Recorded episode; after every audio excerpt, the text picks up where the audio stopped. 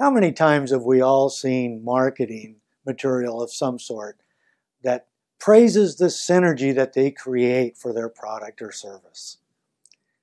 Synergy shouldn't be a marketing term. It should be something that produces better results or maybe results that come sooner. That's the, what I talk about when I say that your purposeful plan, if possible, should include some synergistic interaction between two or more strategies used simultaneously. And I only have two measuring sticks.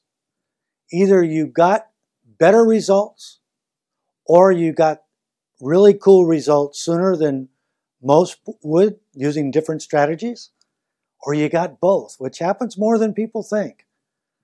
Synergistic use of multiple strategies is what often, if done correctly, executed wisely and for the right reason at the right time, can produce results far superior than using the old school ways of we're going to do A first, then we're going to do B, then C, and on down the line. We don't have to do that now. We have experience. I've learned from my mentors, my dad first among them. I've been doing this for 38 years since we opened up Brown and Brown Investment Properties in January of 1977.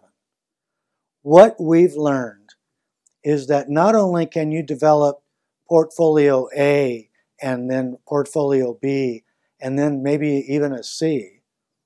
You can use two or, or all three of those pillars of your retirement plan, even though by in and of themselves, all three might be standalone producers of retirement income, not relying on the other two at all.